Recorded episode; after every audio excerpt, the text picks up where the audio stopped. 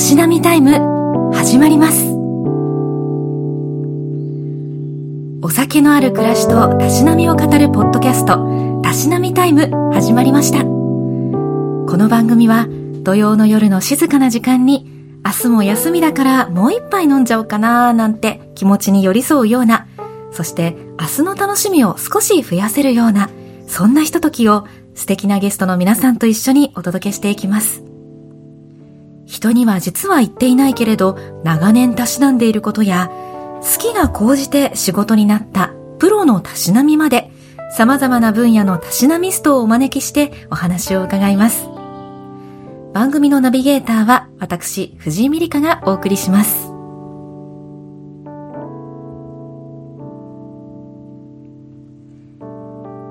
今回は今年9月に大手町で開催されるお酒のイベント若手の夜明けの連動企画で、全国から酒蔵の当主、蔵元の皆さんにお越しいただき、お話を伺っています。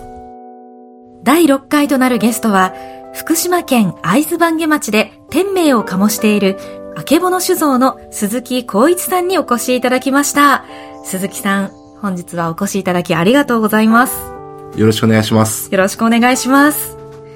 えー、福島県の会津番下町でお酒を醸すあけぼの酒造さん。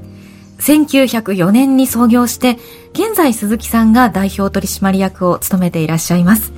えー、まずはこの蔵がある会津番下町について教えていただけますか？どのような場所にあるんでしょうか？地図で見るとちょうど、あの、会津、福島県の真ん中あたりでしたよね。そうですね。えっ、ー、と、会津番下町は、えっ、ー、と、福島県の会津地方にございます。で、会津地方のど真ん中、えー、地元では、えっ、ー、と、会津のへそなんて言われ方しますが、本当に真ん中にある町です。で、ですね。はい。あの、猪苗代湖の近くでしたね。はい、ね。猪苗代湖も近いですし、えっ、ー、と、会津番下町からは会津磐梯山も見ることができます。ああ、じゃあ結構自然も豊かな場所なんですね。そうですね。あの、本当に会津盆地のへそにありますので、もう360度すべて山に囲まれていて、その手前手前に田園が広がるような風景ですね。鈴木さんは、ここで生まれ育ったんですか？そうですね。会津番下町で生まれて育っております。えー、じゃあ、この会津番下の好きなところとかってありますか？番下町の好きなところはですね、本当にあの、盆地になっているので、えっ、と、ものすごい四季が豊かなところですね。で、メリハリがちゃんとついていて、まあ、例えば冬は本当に雪も降る豪雪地帯なんですが、夏になると、40度近くまで上がる暑い地域でもあり。40度近くまで？毎年上がりますね。じゃあ寒暖差が結構ありますね。そうですね。寒暖差もすごくてですね、4もう40度近くまで出た日に、日でも20度前半までガッと下がるええじゃあ一日の気温差っていうのもすごくあるんですね。うん、その気温差があるおかげで、はい、いい米が取れたり、いい果実が取れたりするような場所です。じゃあ、特産品としては？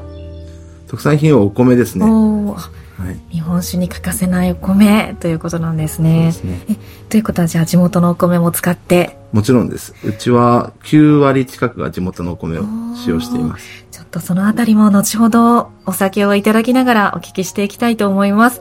そして会津って私あの西日本が出身なので福島県まだ旅行に行ったことないんですが、が先ほど会津の特徴として会津の三泣きという言葉をお聞きしたんですが、はい。はい、こちらはどういった言葉なんでしょうか？会津の県民性、はい、えっと、会津人の、ええ。えっと、人柄を表してるというか、風土を表してるような言葉で、はい、えっ、と、会津の人っていうのはも、もともとすごく物静かな方が多いんですね。はい、なので、外からいらっしゃると、一度その物静かさを冷たく感じてしまって、で、言葉も結構短くて強い言葉が多いので、その厳しさに一度泣いてしまうんですね。そんなにですか？はい。厳しいんです、会津の人。あ、えっ、ー、と、見た目は厳しいんですけど、うん、本当で、今度はその2回目に泣くときは、はい、えっ、ー、と、実際触れ合ってみると、優しさに、会津人の優しさとか強さにまた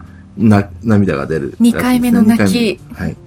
で、3回目はその優しさに触れて、あの、別れる時に泣くっていう。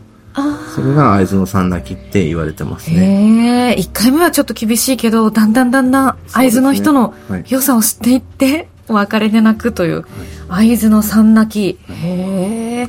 確かに鈴木さんも、何ですかね、ゆっくりとした第一印象？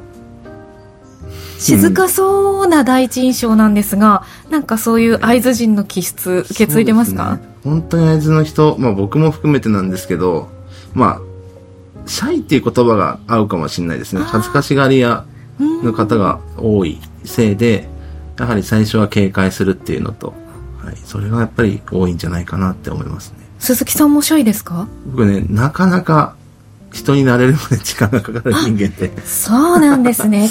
今日は、初めましての、本当に先ほどお会いしたばかりで、はい、一緒にラジオでお話を伺っていくので、はい、もうじゃあ最初の1泣き飛ばしていただいて、ね、2泣きにして、番組終わるときに3泣きを一緒に。はい。ということでよろしくお願いします。頑張ります。はい。で、そんな近隣には、他にはどういった酒蔵があるんですか？えっ、と、会津番屋町はですね、3軒の酒蔵さんが300メートル圏内にあるっていう、とても変わった場所です。300メートルってすごく近いですよね。もうギュッとしたところに3軒あって、で、その真ん中に1軒酒屋さんがあってっていうところで、昔は、その、番屋町全体を見ると、うともう6軒ぐらいあったんですかね。へそれがもうなくなっちゃって、今は3軒しか残ってないんですけど、3軒しかって言っても多いですがもともとじゃあ酒造りが盛んな地域だったんですねそうですねやっぱりいいお米が取れる地域でしたので、えー、やっぱりその活用方法としてお酒造り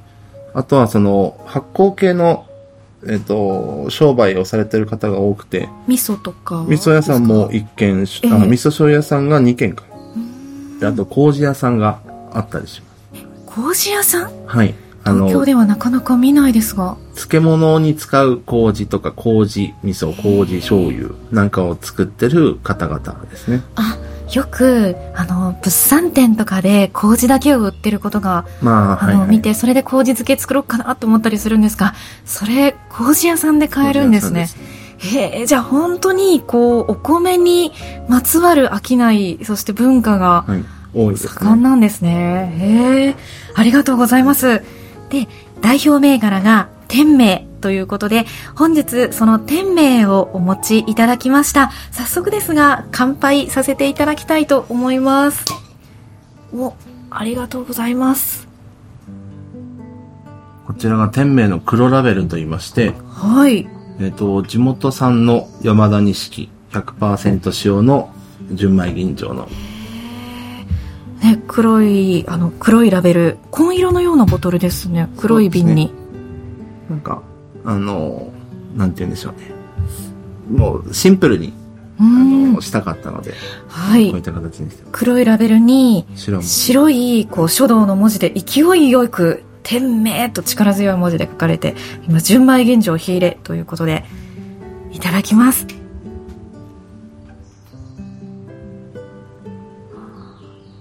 あ、お米の香りが、あ、いただく前から、まだいただいてないんですが、お米の香りがすごく、上品なお米の香りがしますね。いただきます。ちなみに今度天明の文字は白文字なんですけど、天明の定番品は全部白文字なんですよ。これなぜかというと、我々が目指したい、えっ、ー、と、透明感あふれる酒っていうのを白で表現してるんですね。今、一口いただきながらその透明感のお話を伺って美味しい。あお米のうまみなんですけどその透明感があるような爽やかなうまみで。であ後味も後味がすごく香りが豊かですね。ありがとうございます。美味しい。ちょっともう一口あの何回もいただいてしまって申し訳ないんですけどもちょっと美味しいですねうん。このやっぱり後半の香りっていうのも丁寧で清潔に作っていくからこそしっかり上に広がっていく香りというか。美味しいですね。そのありがとうございます。本当にあの後から後からどんどん香りが追いかけてくる。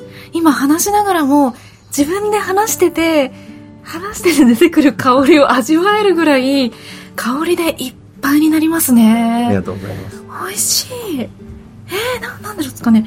なんか気管を通って頭の中こう喉を通って脳みそにまで香りが膨らんでいくような特徴があるんですかねこれは。そうですね、えー、すいません。そうですね。あのやっぱり丁寧に清潔に作っていくと、えー、その豊かな香りもその余計な要因で引っ張られたり引っかかったりしないんですよね。なんでスムーズなんですよ。だからこれが例えば香りはあってもその香りの下の脂質な部分がざらついてたりすると引っかかって余韻が短くなったり心地よくないとこで切れたりとかするイメージがやっぱり僕としてはあるのでまあ、香りをしっかり出すっていう、まあ、米の味も酒が酵母が出す香りもそうなんですがそれをさらに良くするためにやっぱりその下地の部分をきれいに作らないとこうはならない。そこまで計算して作られてるんですね。計算そうですね。計算っていうよりいろんなことをまあ、うちの蔵は結構細かい、えー、いろんなお米の種類を使って、いろんな仕込みをた細かくやっていく蔵なんですね。うん、なんで、もうここに至るまではいろんな失敗を経て、それをしっかり、えっ、ー、と、反省と復習をして、で、予習もさらにして、次の年の仕込みに臨むっていうことができてるからこそ、なってるというか、なんか計算をしてるわけじゃなくて、当たり前のことを当たり前にしてるえー、すごく勤勉な感じがしますね。会津っていうと、ならぬものはならぬも会津ですか？そうですね。あれは会津若松っていう会津全体の、まあ、戊辰戦争当時のやつですね。ああ、なんかそういった会津魂みたいなものも感じますね。そしてシールで、あのー、2021年収穫米と書いてありますので、えー、こう、地元で採れた先ほどのお米を使って作られているということなんですよね。そうですね。えっ、ー、と、弊社で使ってるお米の約9割が、えっ、ー、と、すべて地元のものです。うん、で、さらにそこの中の9割が蔵から6キロ圏内のお米を使用しています。6キロというと、どのぐらい近いんだろう？どれくらいですか？車で何分ぐらいですか？車で15分もかからないうちかな。20分もかかんないですね、もちろん。本当に、もうご近所で作られているということなんですね。あと、あの、総絞りっていうふうに、ね、ラベリも。船絞りって読むんですよ。あ、そっか、はい、日本酒船で作るところの、はい、あ、船絞りと読むんですね。これはどういった意味なんですか？これは、えっ、ー、と、昔ながらの絞り方ではあるんですが、えっ、ー、と、まあ、この層っていうのはよ、あの、船っていう読むんですけど、はい、えっ、と、大きい、なんだろうな、容器が船のように見えるので、多分船って呼んでるんですね。なんか木で作られてる大きなトレーっていうとあれですけれども、まあそうね、そういった巨大トレーですね。はい、どのぐらい大きいんですっけ？えっ、と、深さがうちのやつは1メーター半。あ、浅いんじゃないんですね。深いんですね。ですね。1メーター半。で、奥行きが3メーターぐらいあるのかな。なんかよく写真とかで見るときにはその中に入っているから薄く見えてるんですねそこの中にお酒の前前段階のお米と水と麹を発酵させてたもろみっていうのを入れるを、えーと、布の袋に入れて、はい。えーと、その中に積み重ねていくんですね。で、えーと、上から圧をかけて袋の上から出てきたのが清酒です。で袋の中に残ったのがいわゆる板かすって言われる酒粕ですね。あ、あ、粕汁とかに使う。そうです、へえ、はい、その総絞りという方法は特徴的なんですか？えっと、今、えっと、そうですね、えっと、船絞りは、えー、とそうですね。今、総絞りって言いましたね。はい。はい、船船絞りでしたね。はい、はい。船絞りという手法は、あの、特徴的な方法なんですか？そうです昔はすごくスタンダードな絞り方だったんですが、最近やぶた式といって、はい、短時間で絞れる絞りの機械がずっと出てきてますので、うん、船っていう機械を使っているオクラさんは減ってきてます、ね、あやぶた式って蓋蓋ですか？どんな感じですか？やぶたはやぶたさんあの橋にはいぶたさんって方が作ってるはずなんでやぶたっていうと思うんですけど。そうなんですね。あまあ短時間で絞れるんですよね。で、その、袋に詰めたりする作業がないので、もうすごく労働力的には、すごく、なんだろう、手がかからない。で、船絞りの方は、えっ、ー、と、2日かかるんですね。最初の1日で、えっ、ー、と、荒走りっていう、えっ、ー、と、自重で絞れた、えっ、と、濁ったやつが取れて。荒走りって聞いたことありますそういう意味だったんですね。うすね。うちの場合は、その荒走りっていうのは、重さをかけない、酒自身の重さで絞れてくるのが荒走り。なんで最初の100リッターぐらいですかね。でそこから圧を優しくかけ始めて、えっ、ー、と、24時間かけて絞るのがうちの場合中取りです。で、次の日、もう、ちょっとその、絞り、もうすでに絞り切ってあるんですが、もう最後の一絞りをするのが攻めって言って、さらに24時間かけて絞るんですね。で、これは？これは、えっ、ー、と、荒走りの部分と中取りの部分だけを透明にしてお酒にしてます。ああ、そうなんですね。ということは、あの、自重。自重と、えっ、ー、と、少しずつ優しく重さをかけた部分ですね。重さっていうのは手でかけるんですか？えっ、ー、とね、油圧でかけるんですよ。お湯？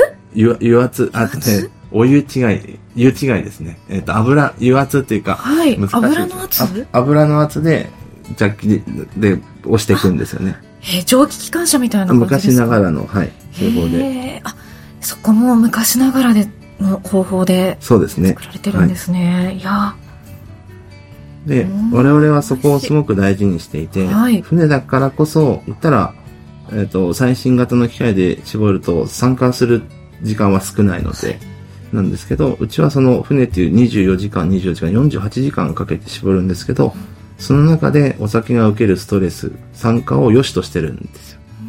でお酒っていうのは成長していくもんだっていう捉え方なので、はい、その成長をうまく、えーと、綺麗に成長させるっていうのがうちの結構その酒造りの木となってる部分なんですかね。今お話を伺って何分ぐらいでしょうかね。こう3分ぐらいですかね。お話を伺ってもう一口いただくと今びっくりしたのは味わいが全然変わりました。そうですね。これが船絞りの面白いところですかね。これは船絞りだから特にこういった味わいがそう思ってるんですけど。どうなんでしょう。うん。あ2杯目をありがとうございますそしてもう一回いただくとああ、ああ、うん、戻りました。美味しい。頭の中に、本当に、なんか上の方に広がる感じがありますね。ずっしりこう、はい、全身に広がるっていうよりも、なんか、顔、顔っていうとおかしいですけれども、なんか頭、脳みそとか目とか、耳とかにふわっと広がって、さっと幸せになれるような、味わいですね。ありがとうございます。これは、あの、酒蔵としては、皆さんにはどういった味の表現をされていますか？まあ、うん、うんとですね。我々は、えっ、ー、と、まあ、どんな酒造りをしていきたいかっていうと、えっ、ー、と、丁寧で清潔な仕事から生まれてくる透明感っていうのを大事にしてます。で、その透明感っていうのを用いて、えっ、ー、と、日本酒に流れる季節感っていうのをしっかり表現していこうっていうのがうちのお酒なんですね。だからい、うんと、イメージで言うと、我々はものすごく、えっと、白いキャンパスを一生懸命作るんですね。はい。で、そのキャンバスに個性ある単色で文字とか絵を描いたのが我々の天明っていうお酒なイメージですね。うん。え、お酒作り、蔵元さんはお酒作りしてるから、もうキャンバスではなく普通にも天明を作ってると思ってたんですが、イメージですよ。はい。え、今のイメージちょっと難しいですかね。はい。あ、でも理解したいです。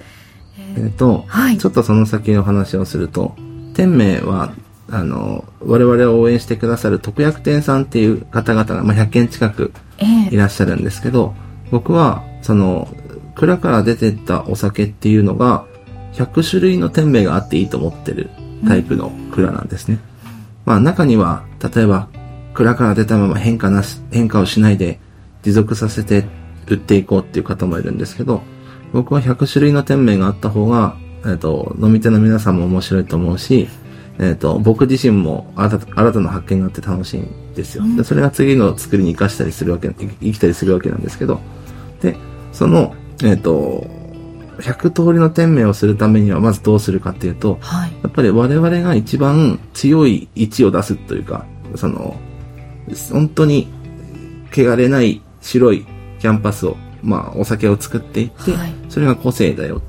で、その個性が、いや、この個性はこういうもの、ただまあ、絵にすると分かりやすいんですけど、この絵はもう白のキャンバスが特徴的で、この、この黒い字がいいんだって、そのまま売る人もいれば、はい、いや、この絵にはこの色を少し乗せた方がいいよ。例えば、えっと、熟成であるとか、ヴィンテージ、あ熟成であるとか、まあ、たと、ですよね。そういうのがあって、売られることも良しとしてるんですよ。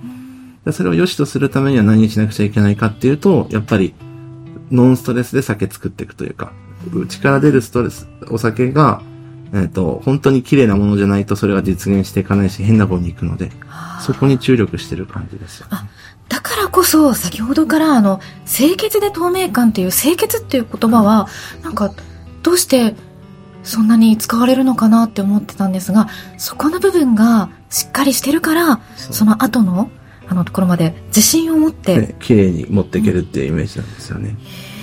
うん、なんで、本当に小さい傷でも、どんどん広がって大きく見えちゃうのが日本酒なので、傷はないに越したことがないし、ゴミもない方がいいんですよね。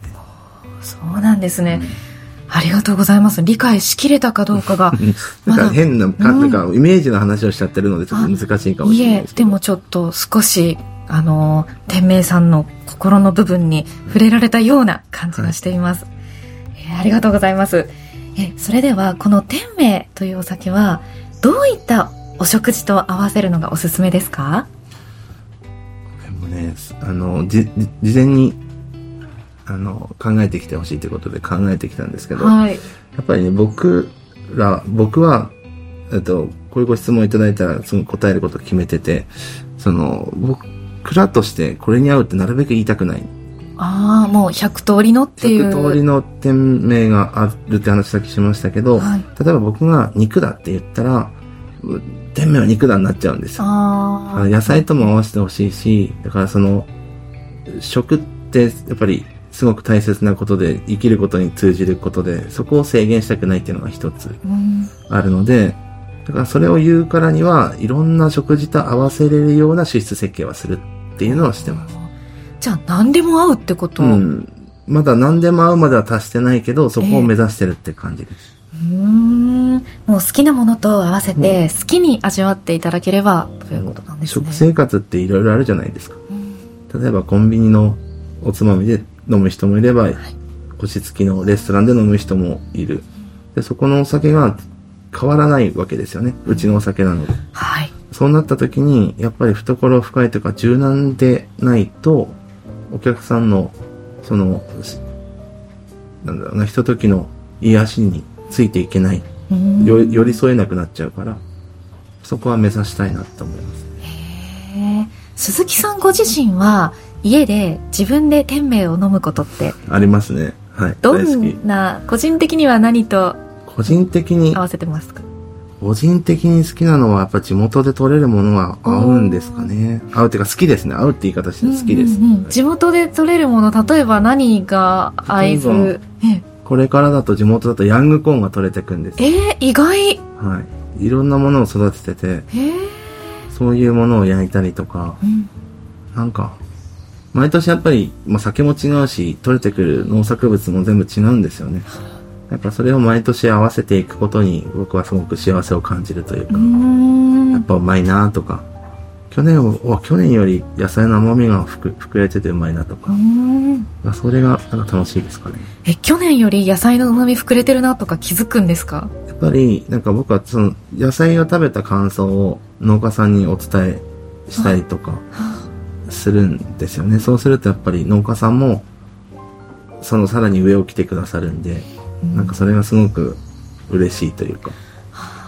じゃあこれを飲む皆さんも自分の地元の美味しい野菜とかちょっと焼いて食べてもいいかもしれませんね。はい、えー、ありがたいですね。美味しい、美味しいですから本当に何でも合いそうですね。ありがとうございます。では、えー、あけぼの酒造さんについてちょっともう一度伺いたいんですが、鈴木さんが戻っっていらっしゃるまで蔵に戻ってくるまではどのような酒造りをしていた蔵だったんですか？うちの蔵はですね、えっ、ー、と、創業当時から、えっ、ー、と、女性が代々、脈々と向こうを取って繋いできた蔵になります。1904年創業だから、うん、え、に。110何年ちょっとですね。110年ちょっと女系だったんですね。そうですね。あの、立ち上げをやられてた方々が、立て続けに男性が亡くなってしまって、うん、そこからずっと女性ですね。へえ。それでじゃあ、逆に鈴木さんが初めての。そうですね。僕が創業以来の男まあ男の後継者っていうことで。だから当時僕が生まれた時はうちの親父がすごい褒められたっていう。話をよく親戚集まるとしますね。ああそういう時代ですもんね、うん、それでもう親父の仕事終わったって言われてそうなんですね。十分仕事したみたいですね。へえでは、じゃあ鈴木さんは今からどんな蔵にしていきたいっていうような思いが？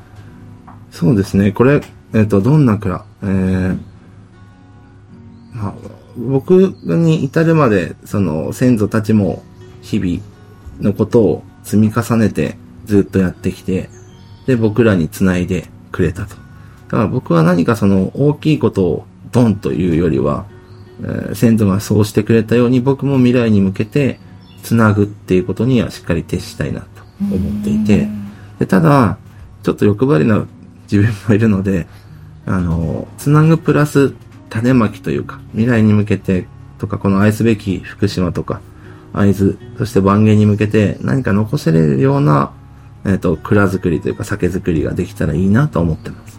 うんそうなんですね。ということは、この天明は、えっと、前からあった伝統的なお酒なんですか？この天明ブランドっていうのは僕の両親が立ち上げたブランドになります。そうなんですね。じゃあ、えっと、お母様の代。そうですね。え、え、えっと、前、うん、僕の、まあ、祖母、祖母の旦那さん、あ、旦那さんだからおじいちゃんか。おじいちゃんが亡くなった時に僕小学生ぐらいだったんですけど、はい、まあ、それまで母は専業主婦をして酒造りとは一切関わりなく、ただ東京農大には行っていたようで、うんで、突然おじいちゃんが亡くなっちゃったんですね。で、当時、酒造りっていうのは南部当時さんを呼んで酒造りをお願いしていたんですが、当時のその当時さんに、まあ、旦那さんが亡くなっちゃったから、もう酒造りはやめた方がいいよと。これから大変な時代だからって話をされて、そこで母が酒蔵をどうするかを考えたんですね。で、母が取った選択っていうのは、自分たちで酒造りをしようと。それまで来てもらった南東の当時さんにはお断りをして、えっ、ー、と、夫婦で酒造りをしたのが始まりですね。珍しい。新規一点新規一点ですね。当時は普通酒って言われる、アルコールいっぱい添加して作るお酒しか作ってなくて、それをまあ300国ぐらいかな、作ってたみたいなんですけど、はい、なので、まず初めに取り掛かったのが、作ったことない酒をやろうと。いうことで、大吟醸を作ったんですね。で、それ作った大吟醸に、えっ、ー、と、母と祖母と父で名前を付けたのが一生青春っていうお酒が最初の一本。一生青春？はい。名刺の裏に、あのー、墨、ね、あの、書道で書いてありますが、これはじゃあ、両親の字、えっと、これは地元の書道家の有名な方がいらっしゃって、その方に書いていただいてるんですけど、はい。その、まあ、祖父が亡くなって、なかなか厳しいタイミングもあったりとかした中で、えっと、将来を見据えて頑張っていこうと思った初心を忘れないようにっていうのと、えっと、何歳になっても、どんな時でも、あの、飲んでくださる方を応援できるような酒でありたいっていうことで、一生青春っていう名前を付けてます。へどんな味なんですか？えっとね、天明とは違ってもっと華やかな。へえ、ちょっと青春。そうですね、あの、青春、グラスで飲んでいただきたいタイプですね。華やかな香りが。華やかですね。するんですかね。え、そして天明も、こう、どなたかが書いた字ですよね。同じ方に書いていただいてて、大吟醸を作って、でその次にやったことないのが純米作ったことないっていうことで、はい、純米作りをして、でそのお酒に天明っていう名前をつけてつけたみたいですね。どなたが名付けたんですか？これはね、もうちょっと今は、えっ、ー、と、昔その、と地酒をコンサルされる方がいて、えっ、と、全国にも何件か名前を付けていらっしゃるようなんですが、その方に付けていただきました。まあ、うち、あけぼの酒造なんで、はい、あけぼの酒造のあけぼの朝日が、えっ、ー、と、上がってきて世の中に光を差す様が天命っていう言葉があって、で、うちのその当時、えっ、ー、と、登場していた母親が、美しく明るいって書いて、明美。明るく美しいって書いて明美なんですよね。その字も一文字入ってる。あ、本当ですね。明美さんのじゃあ、えっと、明けが天命の命のところに入ってるんですね。はい、ええー、でも蔵に戻って、はい、その今福島を代表する蔵へと成長されていらっしゃるということですが、まあ、これまで苦労されたことなどはありますか？そうですね。僕が帰るきっかけっていうのが、母親、登場してた母親が病気をして、で、当時、ものすごく高になって、一生懸命蔵人をまとめて酒造りをしていたんですが、まあ、ちょっと病気をして手術をしなくちゃいけない。で、そのタイミングで、やっぱりみんな蔵を何とかしなきゃいけないと思って、一生懸命頑張った気がタガが外れちゃったんですよね。なんでみんな違う方向に行って、出出が落ちるってことがあって、でその落ちたタイミングで僕が帰ってきてるんですよね。だから最初の3年間ぐらいは、その当時母親と一緒に酒造りした人たちと、まあ、和上領主っていう言葉を信じて、えっ、と、向き合ってきたんですけど、なかなか理解してもらえなくて。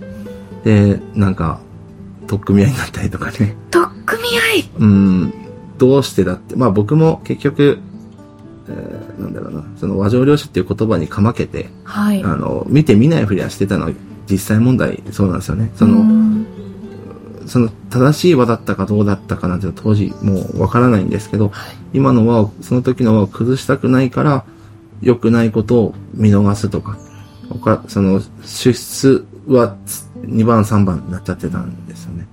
それがあったんで、まあ、なんとかしたいと思っていた、いて、で、その次の年からじゃあもう僕らの若い世代に代替えをして、えっ、ー、と、新しい酒造りをしていきましょうっていう話をしてた途端に地震が来たんですよ。それが東日本大震災で、で、それで蔵が3棟かな？前半壊して、お酒も流れ出てみたいなのがあって、だからその時にすごく僕らの時間もあったっていうのと、で、福島は原発の問題が当時はからあるので、まあ、なんでしょうね。今、今まだ戻れてないお蔵さんも一軒かな。あったりする中で、当時は本当に会津地方の方も、まあ、100キロ以上離れてるんですけど、なんか海外の友人はもっとね、に離れた方がいいよなんていうことを言ってきたりをして、で実際問題、避難せずには済んだんですが、当時ね、蔵に誰が残るとかっていう話もしたのも事実です、親父とね。ってなった時に、まあ、戻らず済んだんですね。だからその辺がすごく、あの、なんか目の前、もうちょっと先が暗くて、大変苦労はしましたかね。苦労というか辛い思いはしましたかね。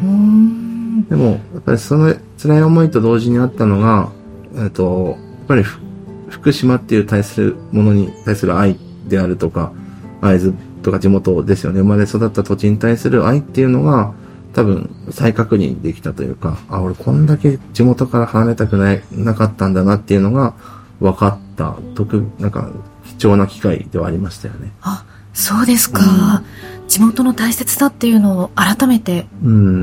なんか普通普段生活しててもやっぱり感謝ぐらいはするんですけど、はい、その感謝をその自分たちの力で土地から離されるっていうのを目の当たりにするわけですよね。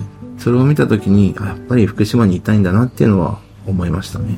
じゃあ先ほど冒頭でお話を伺ったこう会津坂下町の良さとか、うん、あの自然豊かなところのお話も伺いましたがなんかそこへの愛着がより深まってでその中で酒造りをその後もずっと続けていらっしゃる、ね、今に至るということなんですね、はい、ありがとうございます。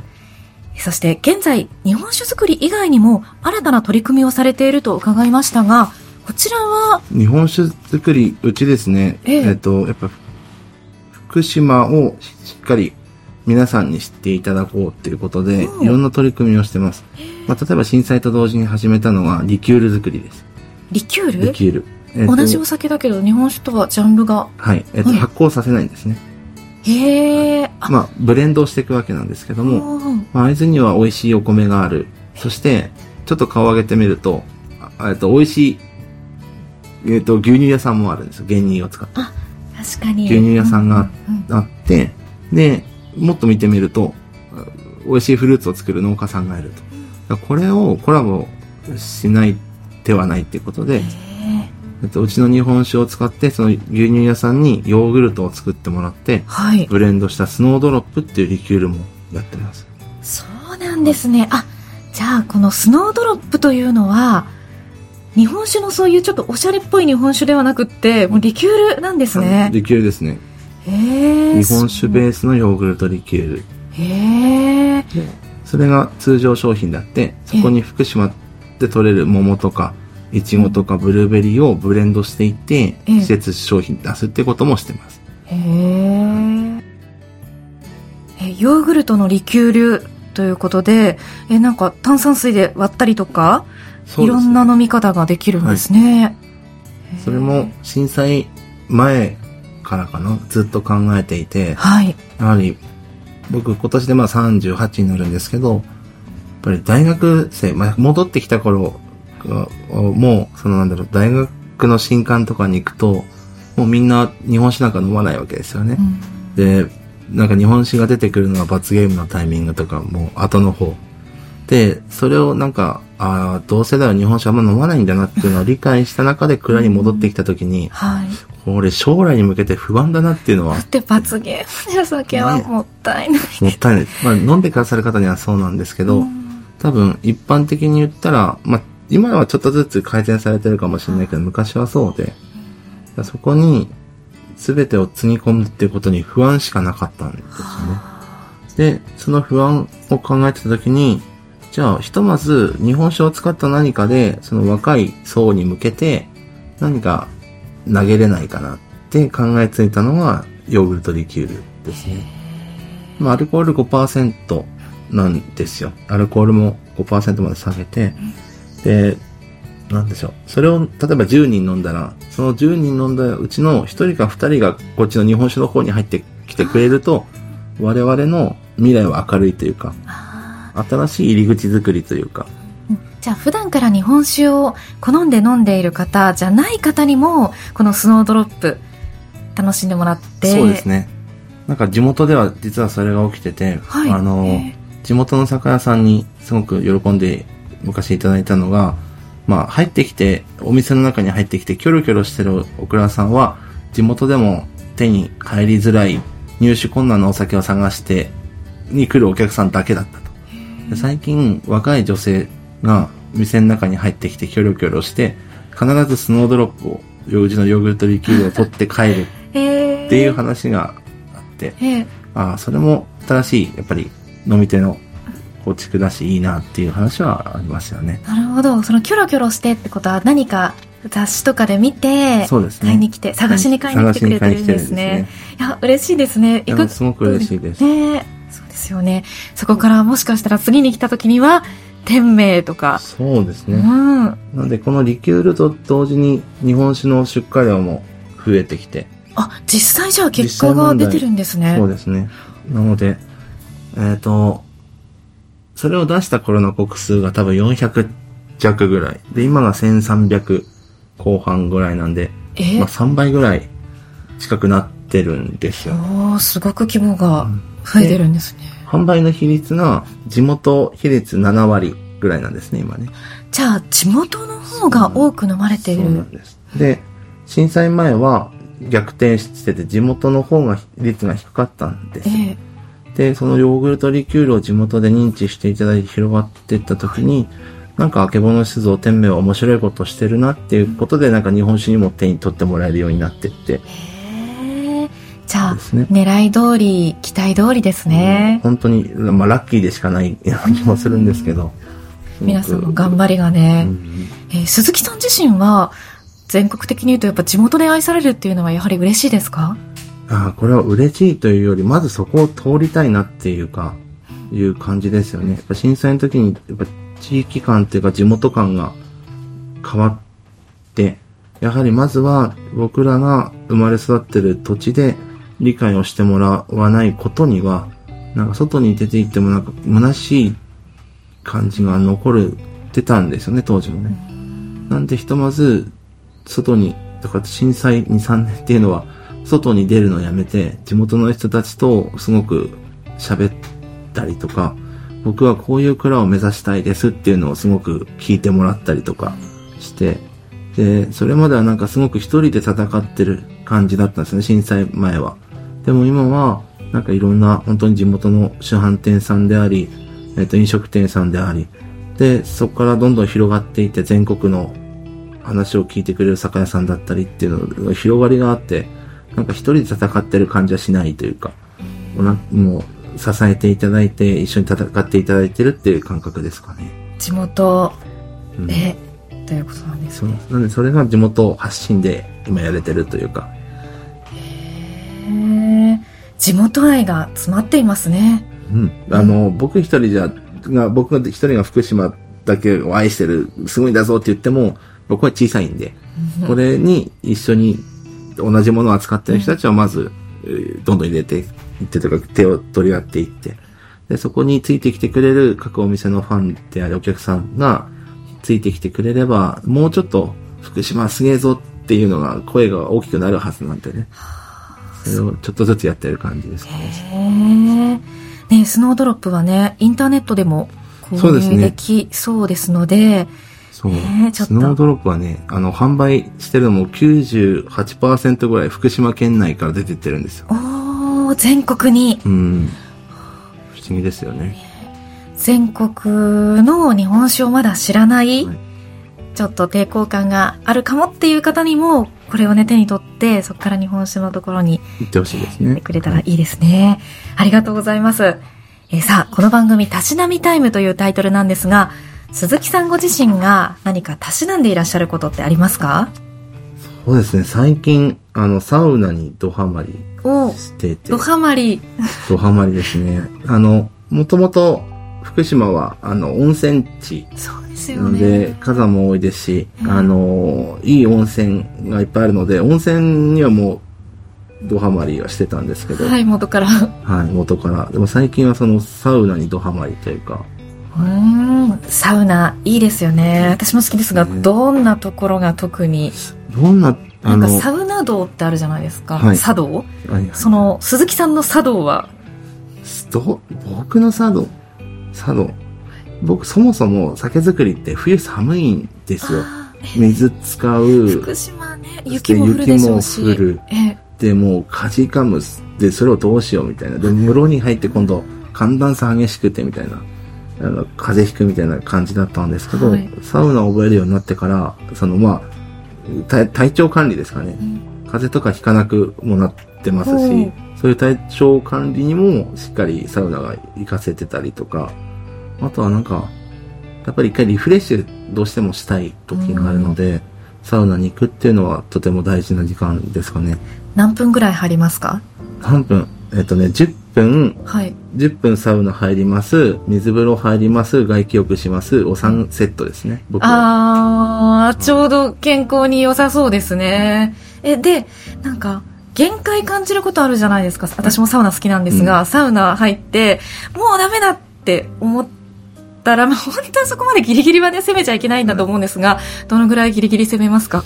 僕ね、ギリギリ攻め、その日の体調によって、例えば10分でも、全然足りない時もオーバーする時もあるんですけどもう10分って決めてますね。ああ、酒造りみたい。もう決めてルーティンみたくしてやってるとなんかその日の体調が分かったりとかするんで、はい、真面目に酒造りしてちゃんとサウナでも真面目にちゃんと時間を、ね、そう時間とか決め事した方が楽だな生きるのに楽だなっていう感じなのと、嫌な、その無理して嫌なこと続けてもしょうがないので。ああ、はい、そっか。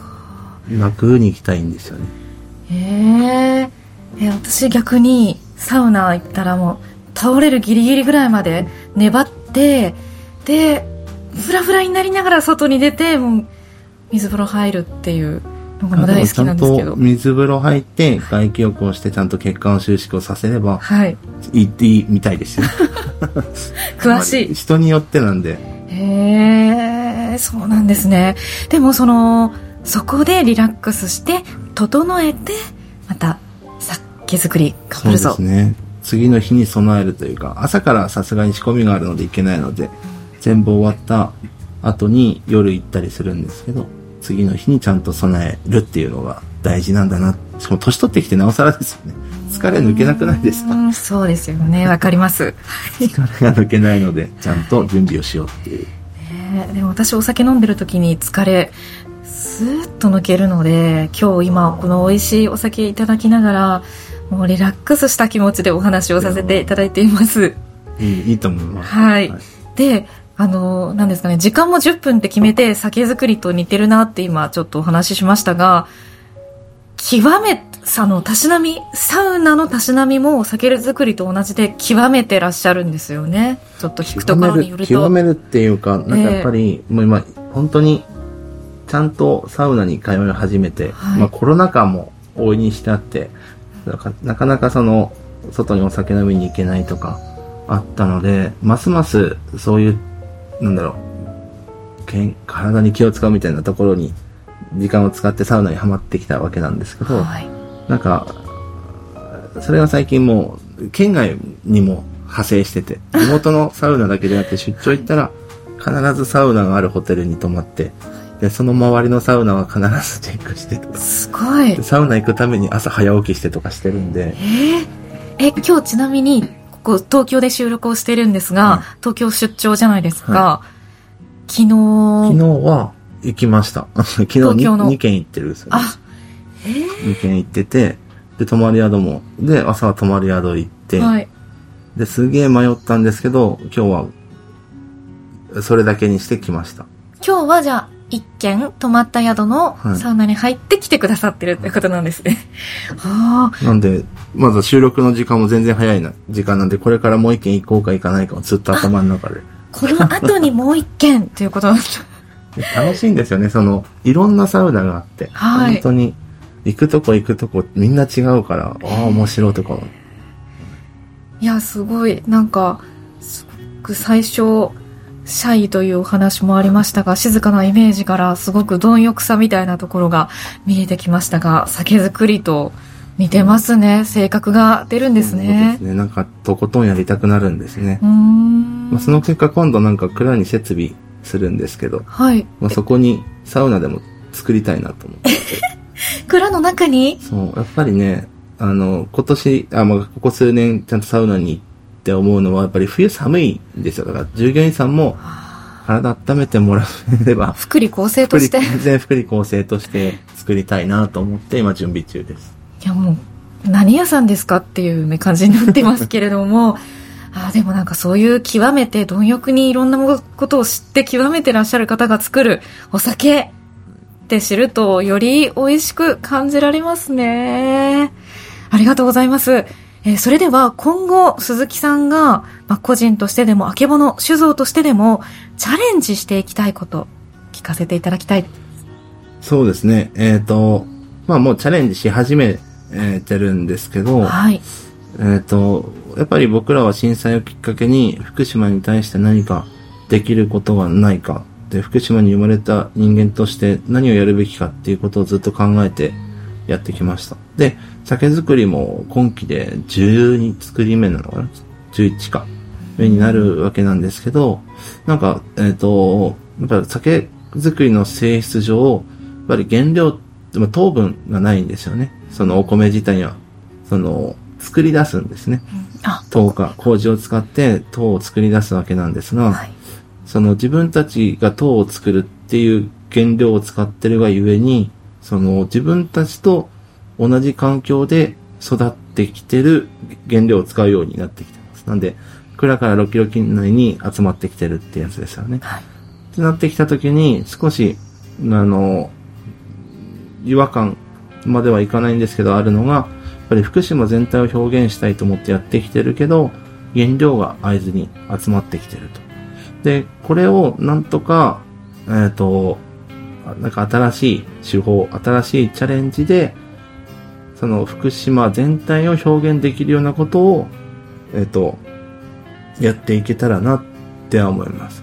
で、それをしていく中で、福島に目を向けていただいて、一人でも多くの方が福島に足を運んでいただくっていうことに、なんか力添えができれば嬉しいなと思っています。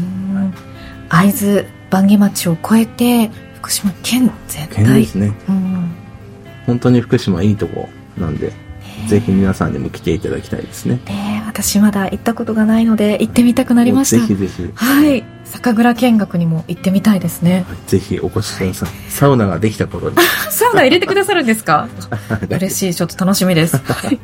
ありがとうございました。えー、今年の9月21日から24日まで東京の大手町中通りで開催される日本酒イベント若手の夜明けにも出展されるあけぼの酒造さん。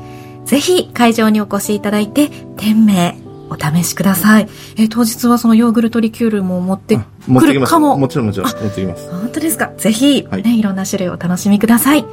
鈴木さん、本日はありがとうございました。ありがとうございました。